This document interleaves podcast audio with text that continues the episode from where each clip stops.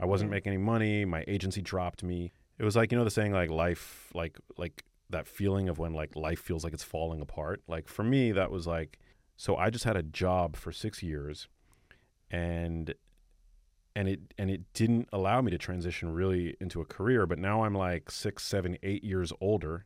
Mm-hmm. Am I going to have to like go back to school? Like, what am I going to, you know, what am I going to do with myself? Give it a year, I bet they'll call you a genius. Max Lugavere is a chart-topping health podcaster, wellness journalist, speaker, filmmaker, and author. Max appears regularly on segments with Dr. Oz, The Rachel Ray Show, and The Doctors. He's contributed to Vice, Fast Company, CNN, and Fox. If that wasn't enough, he's also been featured on The Today Show, PBS's Brief But Spectacular, The New York Times, and People Magazine. On today's episode is my friend Max Lugavere. I'm so excited you're here. What up? Thanks for having me. One of the reasons why I'm doing this show is because we see people that have achieved greatness and success, and we think that perhaps they were born into that, or that that's just like who they are in their DNA. But at some point, you were just Max Lugavere. Yeah. And I want to know, like, what was the first inspiration? Were you always obsessed? Who said you could? I definitely didn't grow up in this industry. I mean, I guess we could call it the entertainment industry that I find myself in, although I dabble in myriad, I would say, different fields. But I grew up, I was always interested in, I mean, I can count my passions, my biggest passions in life on one hand. One of them is music. One of them is cinema. And the third is health and like nutrition. I've been obsessed with health and nutrition for as long as I can remember. I think the obsession began when I was about 15, 16. I was a pretty shy, introverted high schooler, and I grew up in New York City, and I went to school in Chelsea, and near my high school there was like this like little one-off mom and pop sports supplement store. And one day after school I stumbled in there and I saw all these like supplements, potions. I saw them as potions really, but they were like these powders and drink mixes and packets and bars and things that I saw on the walls. And I saw them as sort of like a magical sort of like golden ticket to transcend my, you know, humanness. My humanness. Yeah, exactly. Mm. And with that, I became interested in fitness and exercise. And did you get the supplements? Were they transformative?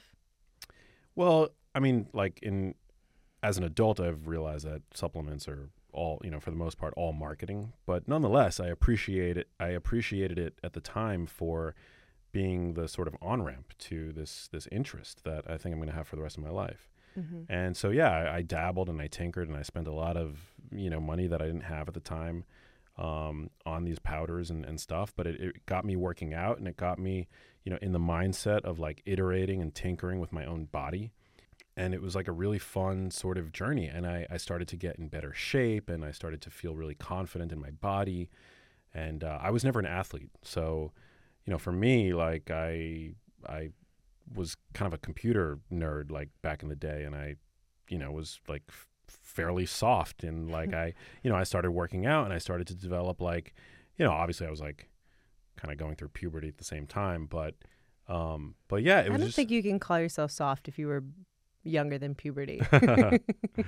Yeah, I guess you're right. But it was, but no, I started to like get strong, and I started to build my confidence, and it just began this like obsession with fitness and nutrition. And I actually, when I started college, I aspired to go into medicine, and I started college on a pre-med track. I was like a biology major, but halfway through college, I realized something about myself. I realized that I was a storyteller, and that I was creative, and that I had like an aesthetic.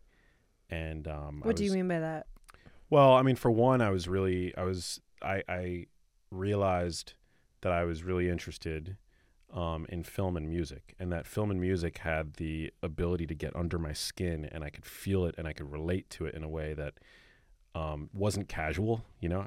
I had that feeling at the time that like, you know, I was like obsessed with like vocals and songwriting, and I I just that's at that point I decided to both become a filmmaker and a musician, actually fairly late in life. I think if I would have started earlier, particularly with regard to music, I probably would have been a better musician earlier. But nonetheless, like, that was a really powerful insight for me. And because of that insight, I pivoted out of that biology major and I ended up double majoring in film and psychology. And so I essentially at that point, I bid any hope of doing like health as a profession adieu, because I went into film. Right. And by the way, when you say you went into film, was it the backside, like producing and directing? I mean, I studied all of those things in school, but I didn't really no, it wasn't really so much the back end of it, because I tuned out during all the classes where we had to measure like f-stops and things like that. You know, the lighting, for the film nerds, it's like how you measure light intensity. And I had a lot of difficulty because I have like, you know, ADD reading scripts. So writing scripts wasn't really my thing. And the directing. So I didn't actually know what I wanted to do. I just knew that I really liked film. And also at the time, I'm going to kind of date myself, but at the time that I was like just about to graduate college, this is when like digital video really started to become a thing, mm-hmm. where like you could actually afford a digital video camera and point and shoot cameras. Like, I don't even know if like your listeners know what that means. Like a Canon? Yeah, shoot? Like a little Canon. Like those started to be able to shoot really good video. Mm-hmm. I mean, compared to an iPhone, they're crap, but like at the time it was like incredible video with just like a handheld camera that you could fit in your back pocket. And so the immediacy of storytelling that allowed, to me, that was super attractive. And so I, again, didn't really know what I wanted to do at the time, because like YouTube didn't exist, and like I didn't know how to apply that necessarily.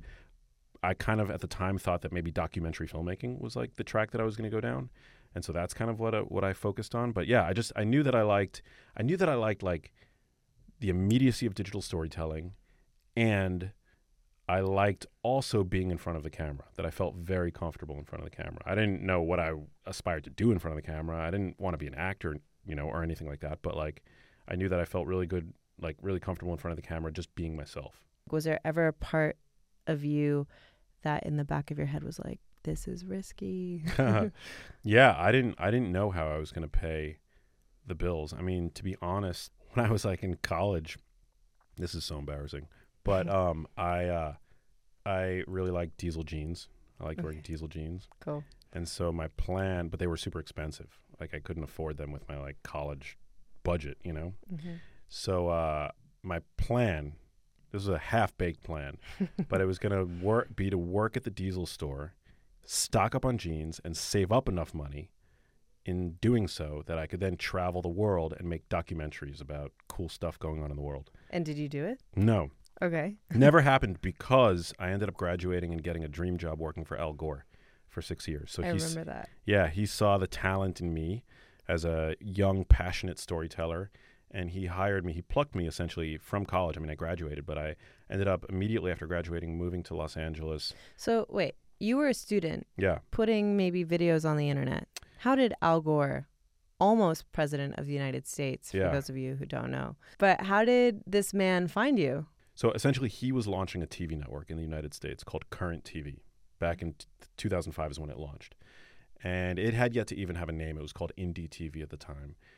But his representatives, these people that were involved in Indie TV, what would ultimately become Current, were touring around the country looking for people like me that they were then going to hire to create the bulk of the content for this upstart TV network. It's a great idea. Yeah.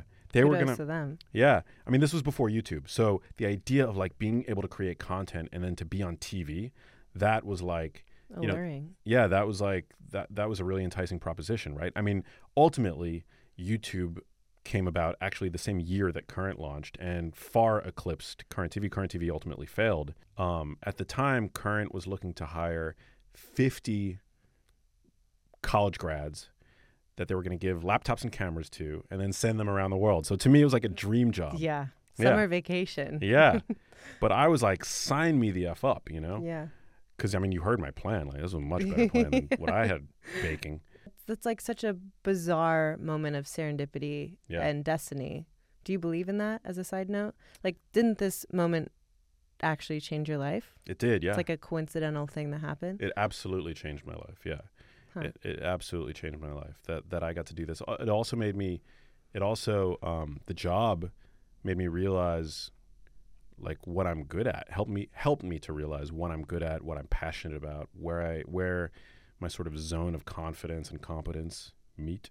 And so, yeah, basically how they came to hire me was I, as an undergraduate independent study, I made a quote unquote documentary about my life in Miami, because I went to University of Miami. I don't know if I mentioned that, but I went to school in Miami, and I was like having the time of my life, but I was also like, particularly at the time, I was like having a lot of like spiritual thoughts, and like I was really into like Eastern philosophy and stuff.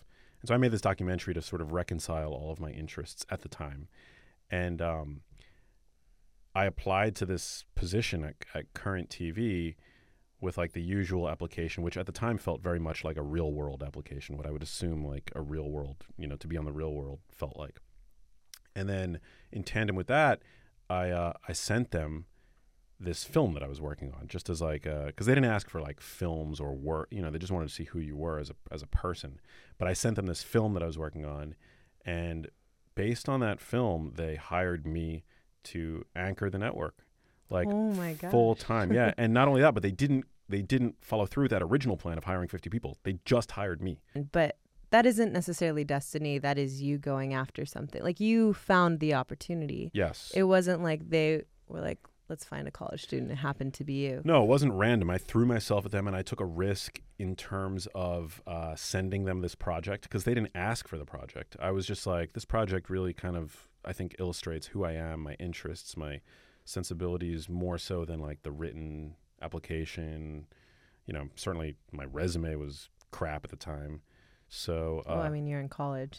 yeah so I didn't there wasn't really much to for them to have gone by, but this film was pretty risky because it was like pretty like out there, yeah, it was like a wild like performance piece. I was in front of the camera, and I was like, talking about like my journey in Miami, and I did it with a friend in college at the time, and they hired me and him based on that film, and they didn't hire anybody else, and then they went like, in Hollywood, and they hired like hosts and things like that. So that was my first job out of college, and it lasted 6 years, and I got to learn everything there was to know about storytelling, about, the responsibility that it takes to speak to an audience of millions of people potentially. And yeah, just an incredible, incredible job. And my role there was as a generalist. So I was like a host / producer on the network, and I got to talk about a bajillion different things. I got to talk about politics. I think the Egyptian Spring or whatever like happened, right? Cool. Yeah, like at the time or whatever, when there was like that like uprising, at that time. So I got to talk about that on TV. I got to talk about health when it came about. I got to talk about fashion, the environment, like you name it. So I was a generalist, but of course, the topics that I've always been obsessed with, as I mentioned, were I would always try to steer the ship to talk about like either music or film or health whenever I could. I'm curious, walk me through what happened. At the end of the 6-year period, were you feeling like, wow, I've already made it. Life is great. I'm going to be a generalist host on networks for the rest of my life. I have a gift for that. Or like, what were you thinking when the term came up?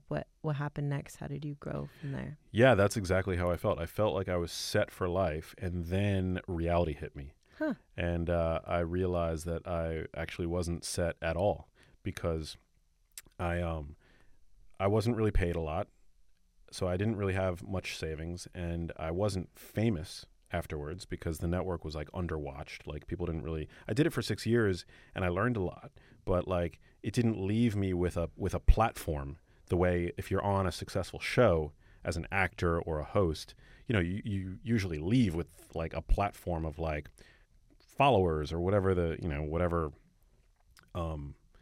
whatever that is, you know, in a given time period, right? But I left the job, and I had signed with this big agency at the time, and they put me up for like a bunch of different like roles. Like, you know, I remember once I was up as to potentially host like X Factor, like some big ass. Yeah, no, but nothing panned out ultimately, and I felt like my career had dove off a cliff, and I was like having complete like there was a point where it was like, you know, the saying like life like that feeling of when like life feels like it's falling apart. Like for me, that was like a couple years after that like post current window, and I was like, so I just had a job for 6 years, and it didn't allow me to transition really into a career. But now I'm like 6, 7, 8 years older. Mm-hmm. Am I gonna have to like go back to school? Like, what am I gonna do with myself? I wasn't making any money. My agency dropped me, and then that was. What was your headspace like? Were you thinking there'll be a way? Were you panicking? Were you thinking I have to go back and be a doctor now? Oh, I was absolutely panicking. I mean, everything was on the line. I was. In my late 20s, I was unemployable because I had no resume. Like my resume was 6 years as talent on a TV network. I didn't want to work as an editor. Like I knew that I had a gift. I knew that I had something in me that led to me getting that job, that led to me succeeding at that job. And the fact that that job ended and my career dove off a cliff, that wasn't my fault. That wasn't my problem. That was a problem with like the industry, right? I knew that I had something to offer the world. I didn't know what it was, but I knew that if I just gave myself the space, like the time and space to figure it out, that I would figure it out. And a word that I really like used as a mantra at the time was trust, that I just had to trust myself. I had to try. I didn't see the light at the end of the tunnel, but I had to trust myself enough to know that I would get myself there.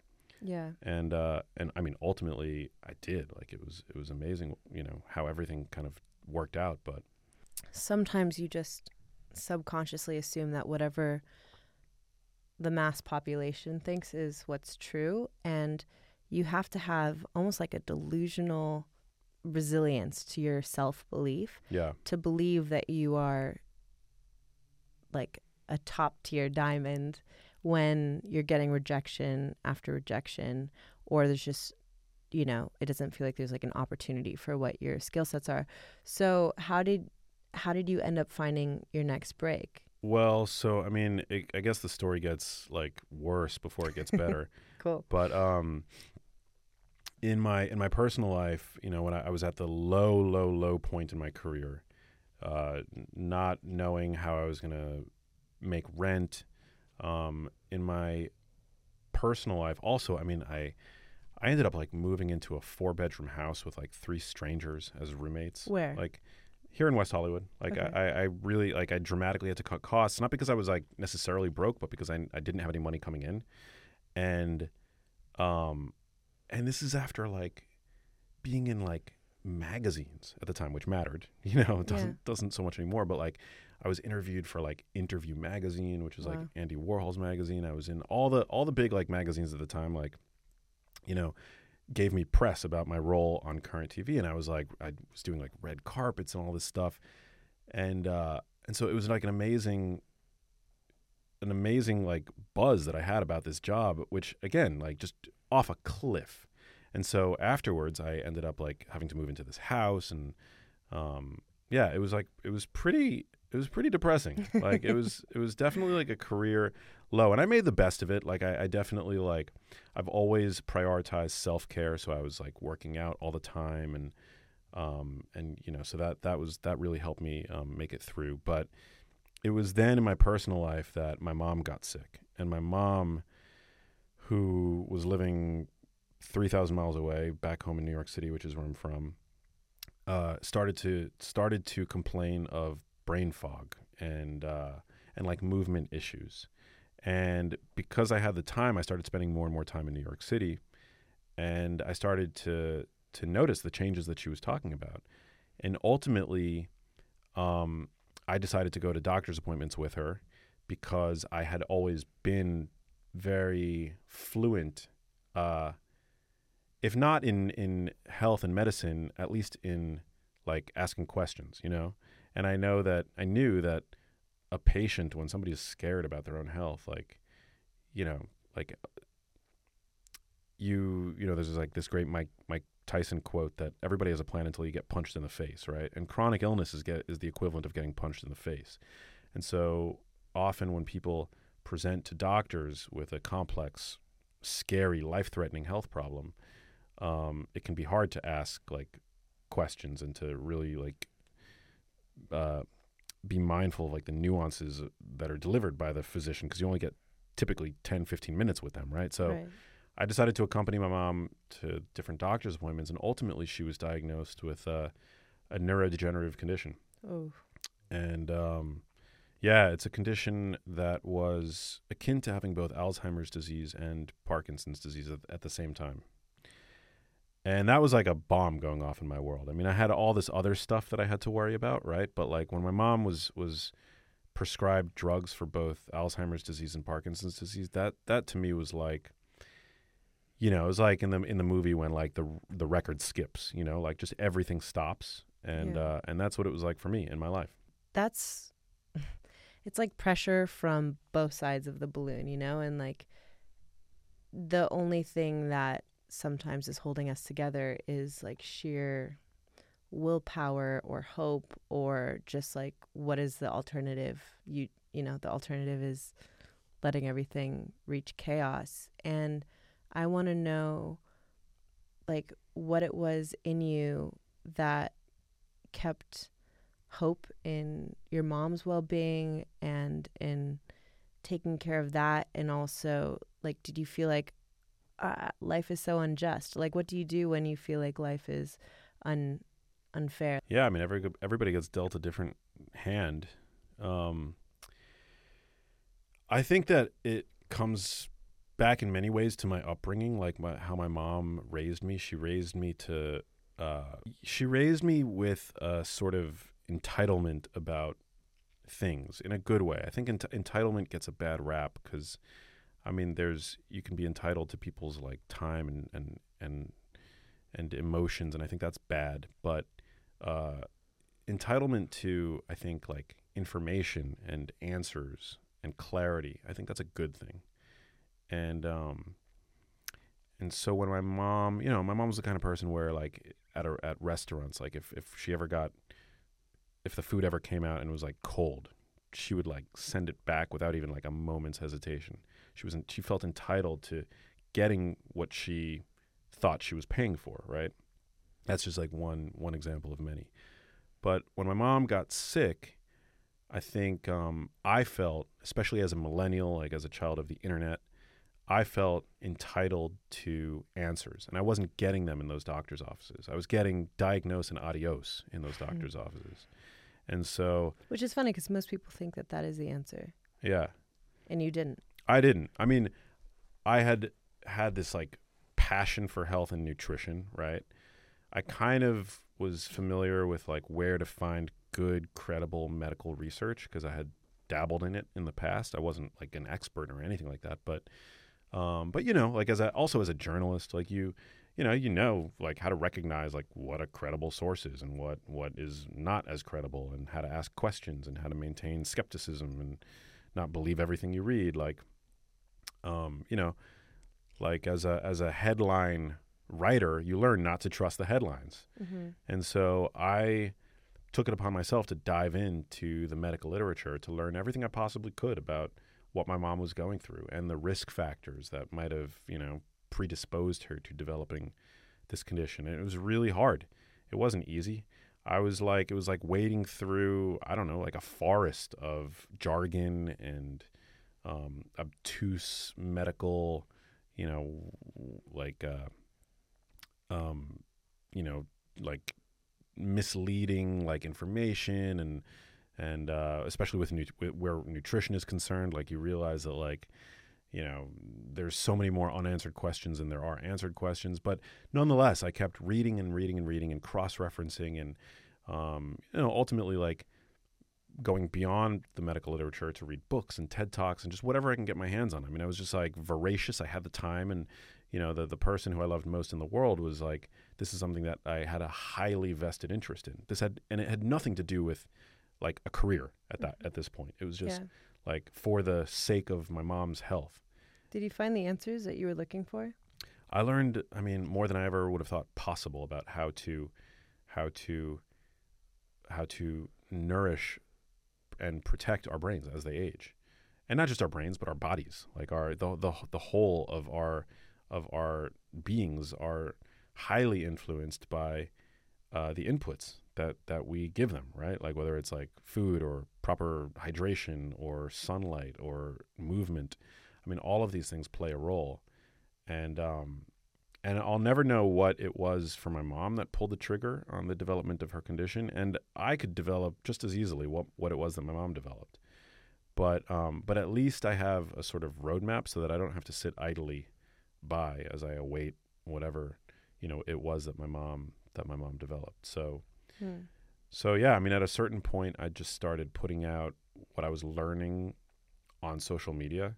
Again, not with the intent of growing a following or anything like that. Was it just like to your friends and family? I had like a Facebook page, like a public Facebook page, but I wasn't like public on Instagram. You know, I didn't have a Twitter following or anything like that. I just started like sharing on Facebook, like, you know, you embed a link. And so I did that, and I would like put above the link my take on what it was that I was like finding or reading. And people started to share my posts, and people would like come to me like as a curator of information. And I started to see that people weren't getting this information from anywhere else. And also that I had when people would talk to me in my own life about what it was that I was working on, I was like very passionate about volunteering everything that I was like learning. I was just like, Max, how you doing? Would be like, people would ask me like, Max, what's going on? How you doing? That would be like, unwittingly them like subjecting themselves to like a 15-minute like regurgitation of like everything that I was like learning at the time, you know? Yeah.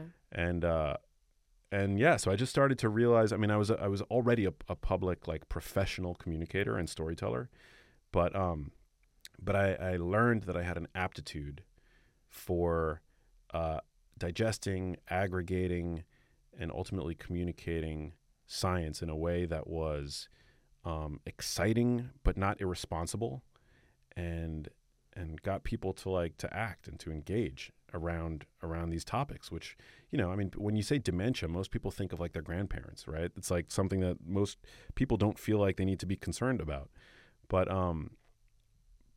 yeah, like because I had this really relevant story to share with people, it got people to engage around the topic, which to me was like super exciting. Most of the success that you see in the world is a symptom of somebody wanting to add value for somebody else. Like it's actually not necessarily like selfish ambition that gets you there. It's like this passion to give something that other people perceive to have value in it. But I'm curious because like my mom is on Facebook. I don't really use Facebook. And all of my mom's friends are posting and there's like engagement on it, but that's not a career. Yeah. So how did that, like, at what point were you like, huh, maybe I could make money off of this? Yeah. / how do you make money off of Facebook? Yeah. Well, I mean, so, you know, I mean, Facebook, nobody like uses Facebook anymore, right? Like, but at the time, I think there was still like a little bit of engagement around it, especially with younger people. So the first thing that I decided to do that would actually be like piece of work was I decided to do a documentary on what it was that my mom was going through.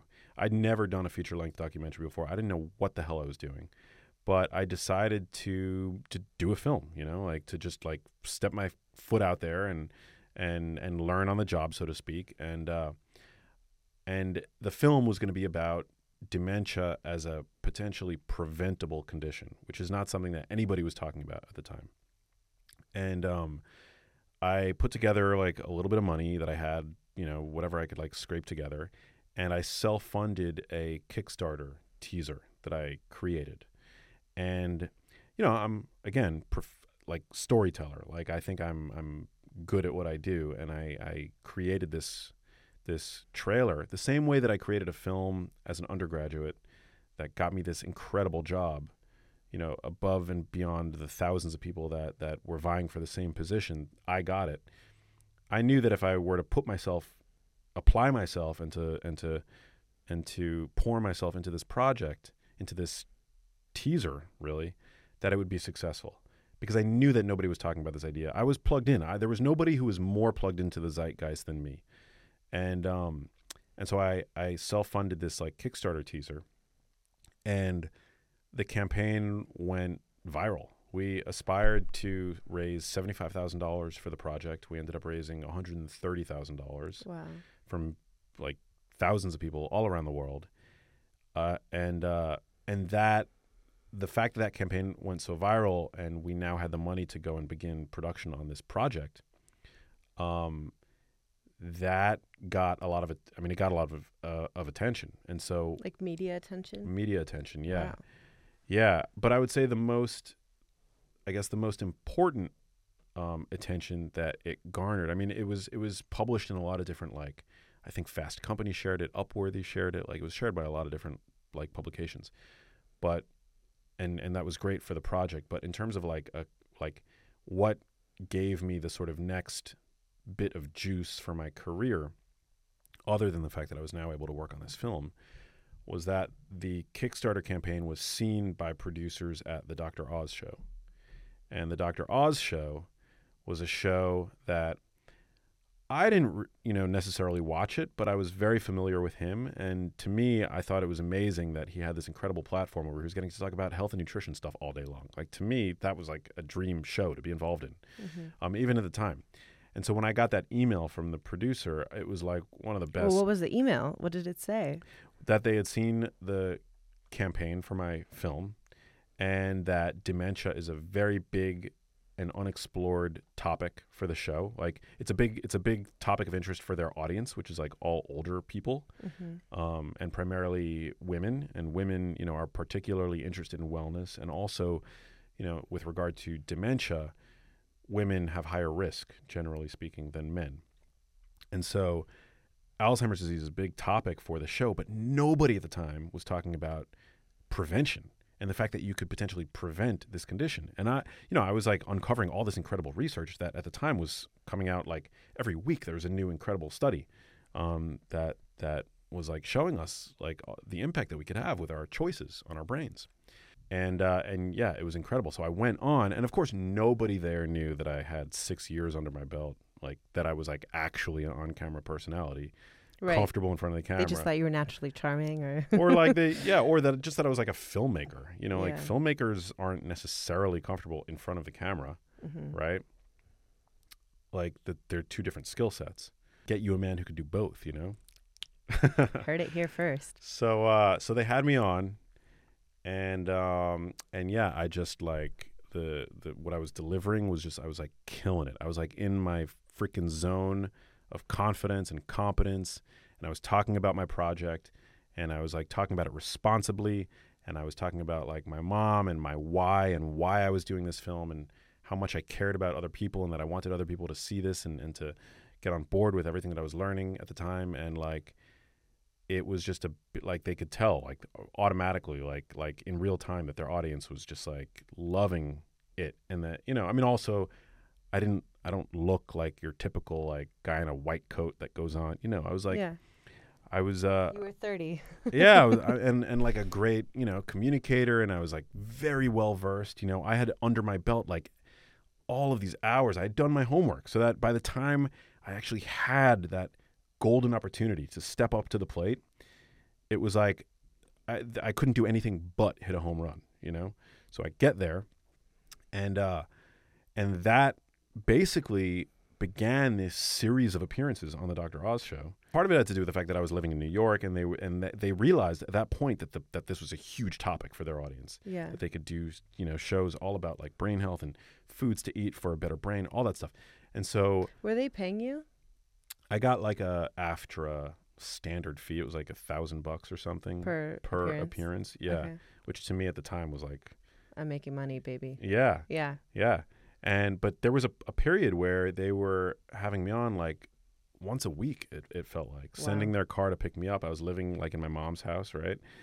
And then, yeah, multiple times a week I was like going on camera and talking about talking about brain health and nutrition and like unpacking these like studies for them. And every segment that I've ever done with the Dr. Oz show, I'm eternally grateful. Like just like all good. So was that a moment in your life where you thought, I'm set, like I'm going to be okay? I felt like I was on the precipice of something. I didn't know again what it was. Was there still like a panic of maybe I won't get it? The panic, I think, got a little bit like it helped to like release some of the pressure because I felt like I felt so good about what I was doing. You know, I felt so excited to be on TV again and talking about something that's like actually meaningful. Like every word that I got to utter on that show was like a word, you know, it was like it came from a place of such like, you know, such like desperation to talk about what I was going through in my life at the time that it just felt like incredible. Like it felt amazing. And wow. I was still broke, but I was like, you know, I remembered like that trust that I felt that I knew that I needed to have in myself. It was like kind of like, you know, like that inner scared 5-year-old that's like, Max, like how are we gonna like pay the rent? Like where's our career? Like you have no resume, you're unemployed, like nobody's gonna hire you, can't get it, you can't even get a job. Like it was like the adult that was like the evidence that the adult in the room needed to have to say, don't worry about it, little Max, like we're on the right path. To go back to what you'd said at the beginning, which is at the time there wasn't really social media for it to translate into followers, was every Dr. Oz show just like giving you a little bump on Instagram, or was that still before Instagram became a thing? The whole Instagram game, I mean, that was something that I had to figure out separately. Mm. And you know, that was like a sort of fun like tangent thing. Because, you know, on Instagram, it's like people are not as interested in brain health necessarily. People tend to be more interested in fitness and like body composition stuff, like weight. And so you've got to cater your message to the audience, right, that mm-hmm. you want to reach. So on Dr. Oz, I was like talking about one thing. On Instagram, I was talking about something completely different. And yeah, everything sort of started as I would get more clear about my message, you know, and the impact that I wanted to have and my perspective and my you know, stance on things, everything started to like rise in tandem, which was just more data. It was like more data that I'm like doing the right thing. Yeah. I'm like on the right path. Do you think that there's a reason why, like even on the digital social media space, that you are considered one of the top people to go to for health wisdom and advice? Like what is it that makes you, you? I think it's that it's authenticity. I mean, it sounds cliche, but I think it's that people know that I'm not in this to sell supplements. I don't have a supplement. I work with different supplement companies, but I wasn't even in it to sell books. Like, you know, I got the book. The book deal came about because of the Dr. Oz show and all the other sort of traction that I was gaining at the time. So it was an inbound opportunity? No, not okay. Inbound. Yeah, that was something that like I took another risk. I took a gamble. I was walking around New York City one day and I bumped into somebody who had just written a book, and they were like, I think they were kind of privy to what I was doing on social media, and they were like, you think you have a book in you? And I was like, I don't know. I mean, I've never thought of myself as a future author, but like I'll have a conversation with anybody. And so they connected me with their book agent who really believed in my story and my ability to, you know, like convey the science that I had potentially thought about writing about. And he suggested I write a proposal. I wrote a proposal. It was like a 20-page book proposal. And then we would go and shop it around to different publishers. And so I remember we had 4 different meetings lined up. And this is a cool story too. Like I remember, because, you know, like at a certain point, like as a professional communicator or as a singer or whatever, you know when you've hit a performance out of the park, and then you know when maybe you weren't like on your A game, you know? And so I had these like 4 different meetings lined up, and first meeting, I thought I freaking slayed. Second meeting, slayed. Third meeting, slayed. Fourth meeting, I was like a little tired that day. I remember, I distinctly remember. The first 3 meetings came back, the publishers that I met with, all passes. Wow. Yeah. The fourth one, the publisher who I met with, who I didn't feel like I was on my A game, they were like, we'll give Max a chance. So they decided to take me on to allow me to write a book.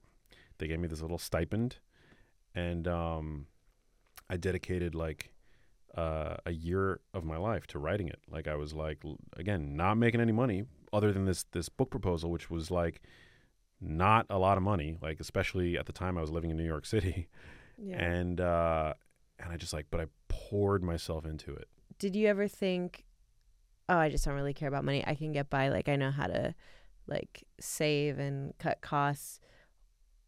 Did it matter to you? Were you was that ever something that you wanted to get, or was it just kind of a natural byproduct when it came? You're like, okay, great. Yeah, I mean, at a certain point, I convinced myself that I didn't really care that much about being financially successful. Okay. And because I feel like that also impacts your life, especially as a guy. Yeah. I feel like it impacts dating. Totally. You know? Oh, yeah. My dating life was nil during that time. I wasn't making any money. I mean, to be totally transparent, I knew that I was never going to starve. I was never going to be homeless. My family's got my back, right? Mm-hmm.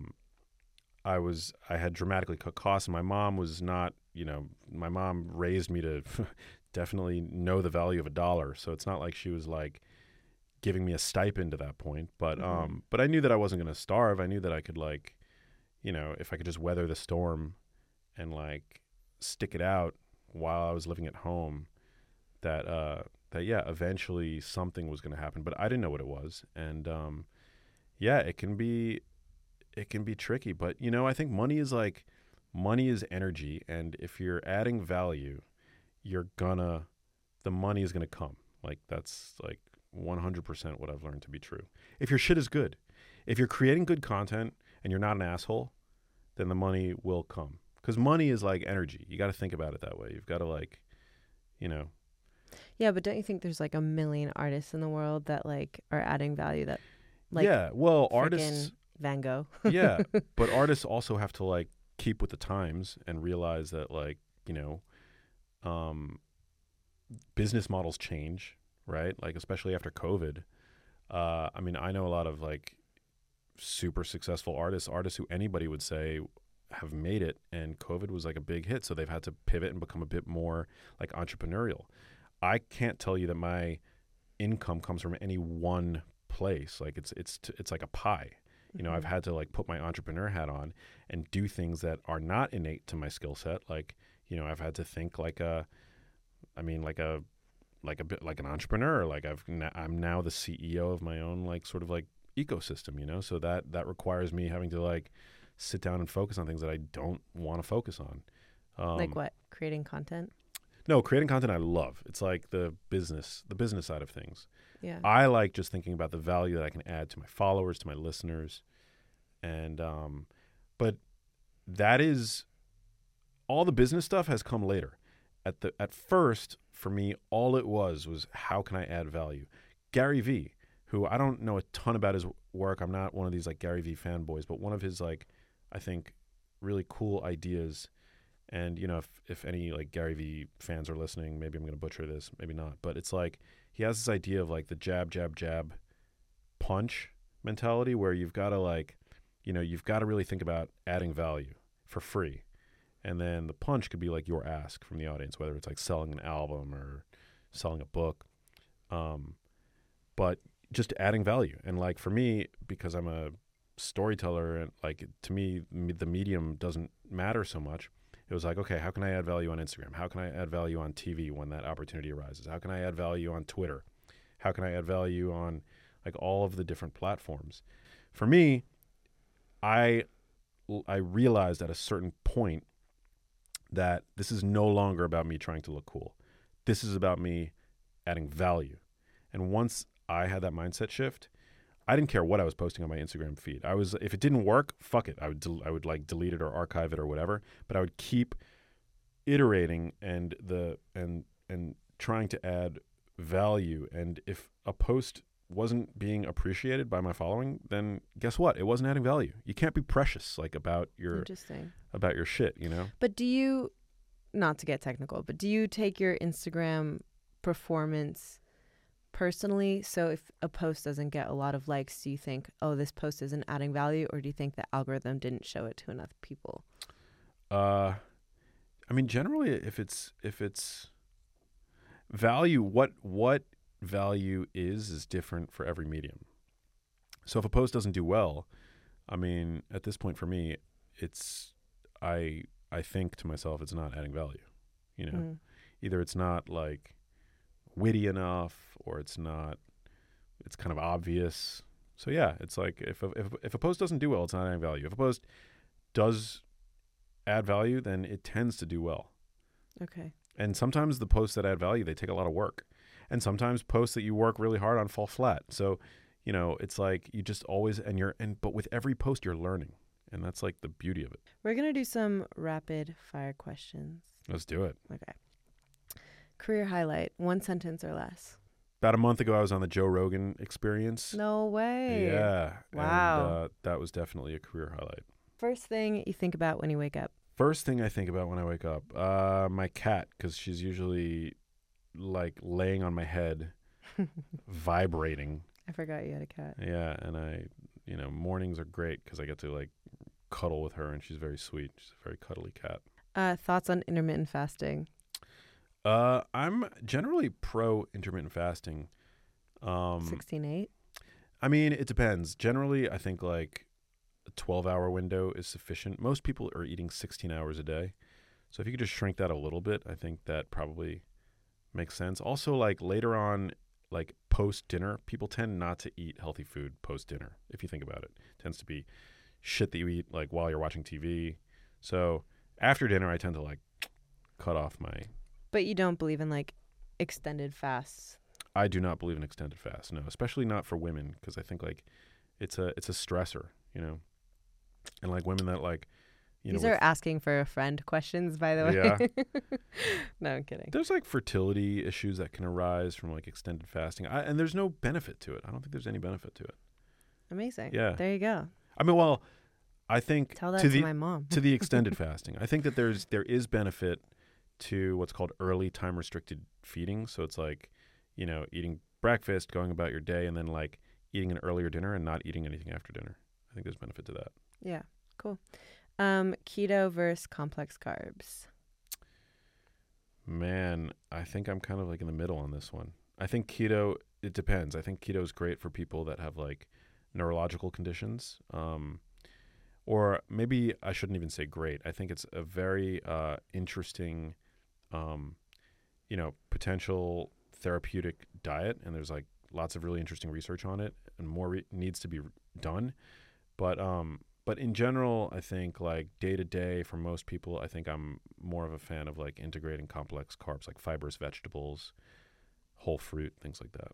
What do you think about counting calories or counting macros?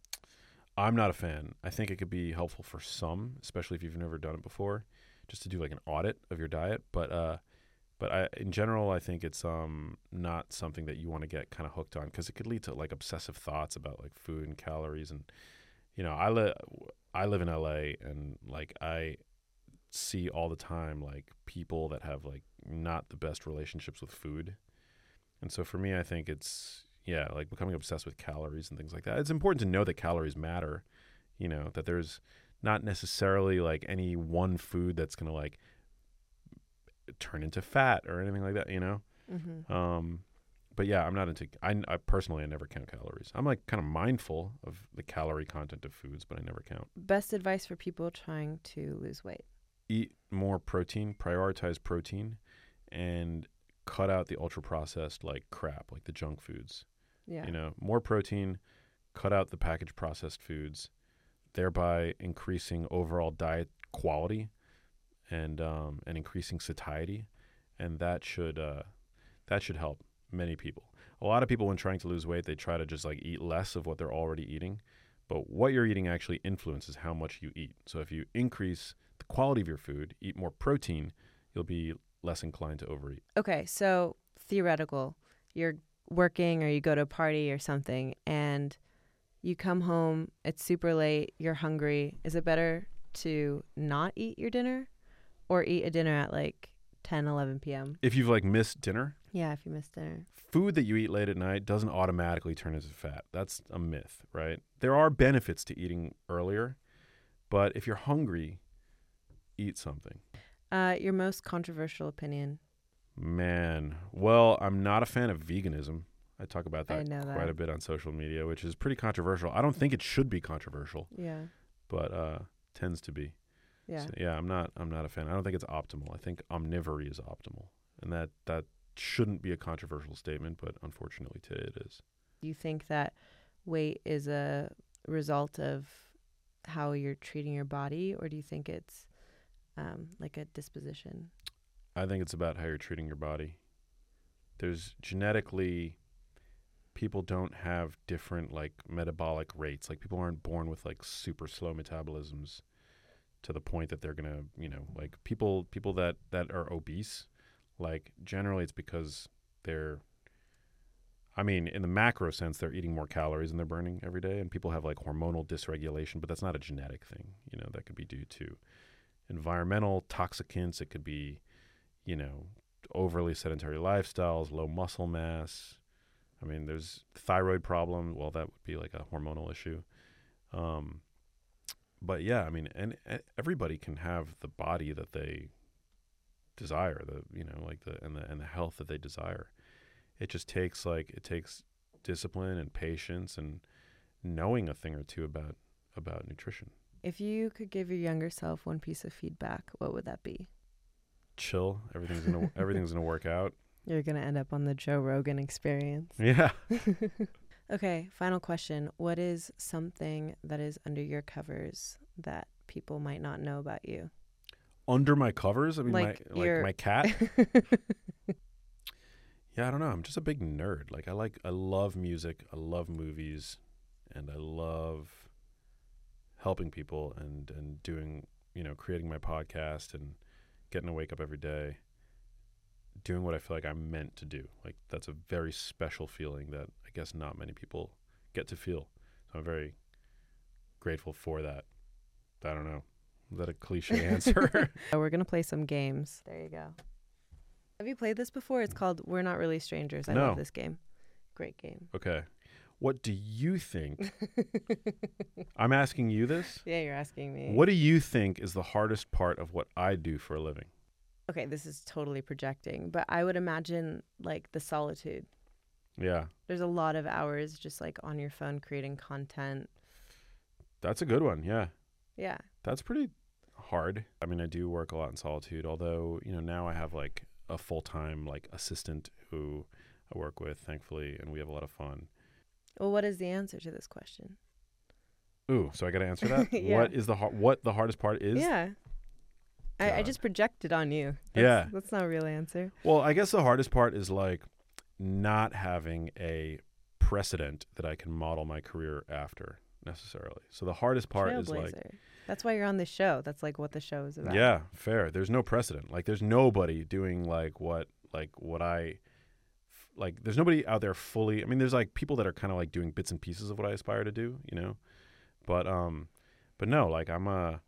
You know, I'm working on a film. I've got like books. Like I'm just sort of like winging it. Like every day is like a new day, and yeah. So that's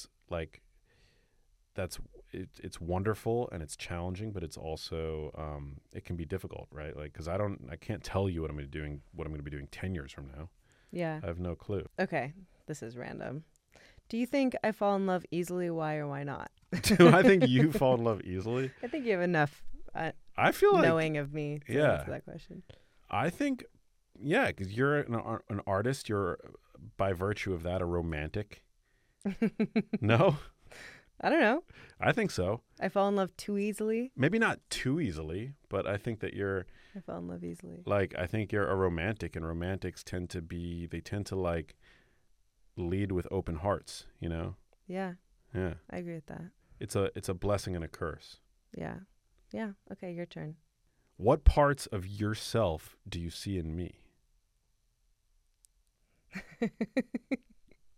My eyes. No, I know you beyond this conversation, and I absolutely love and admire the fact that you have independent thoughts and you are not afraid to speak your truth. And I like that, like, what you read online doesn't dictate your opinion of things, that, like, you actually go to the source. Yeah. I love that about you too. Has a stranger ever changed your life? Yeah, there's just like random things that I encounter that people that I encounter that maybe there's not even an interaction, but I just, you know, I never forget. You know, like a homeless person on a subway in New York City that one time, and they just looked particularly pitiful, and it stayed with me, you know. And, like, I didn't have money to give them at that time, and I just remember that. I'm going to give us 10 minutes to write a song, or I have a friend who absolutely loves you. Oh, no. And wow, what did she say that we should write a song about? If you could give a title for a song that Max and I could write together, what would you suggest? And she was a genius, and she said, call it the Genius Song. The Genius Song. Oh, no. Venice. Fuck that place. It's so expensive. I spend so much fucking money at Erewhon. They should give me a free membership. Yeah. But if it's there, it's good for you. At least that's what they say when you call their management. I don't know why I've called their management, but that's true. Have you? Yeah. You text the number, it's like in the bathroom, like report something that you've seen anonymously or something? Not exactly, but their hot bar is absolutely impeccable. Okay. Wow. Well, thank you so much for being on the show. Hi, my name is Leila Pari, and you're watching Under the Covers, my show about the risks taken, the mountains climbed, and the victories behind some of the biggest game changers shaping culture and entertainment today. Jeremy Fox! Yes, Chef? Max Lugavere. Mari Llewellyn. It's me! Glenn Coco. Drumroll. Graham Bun.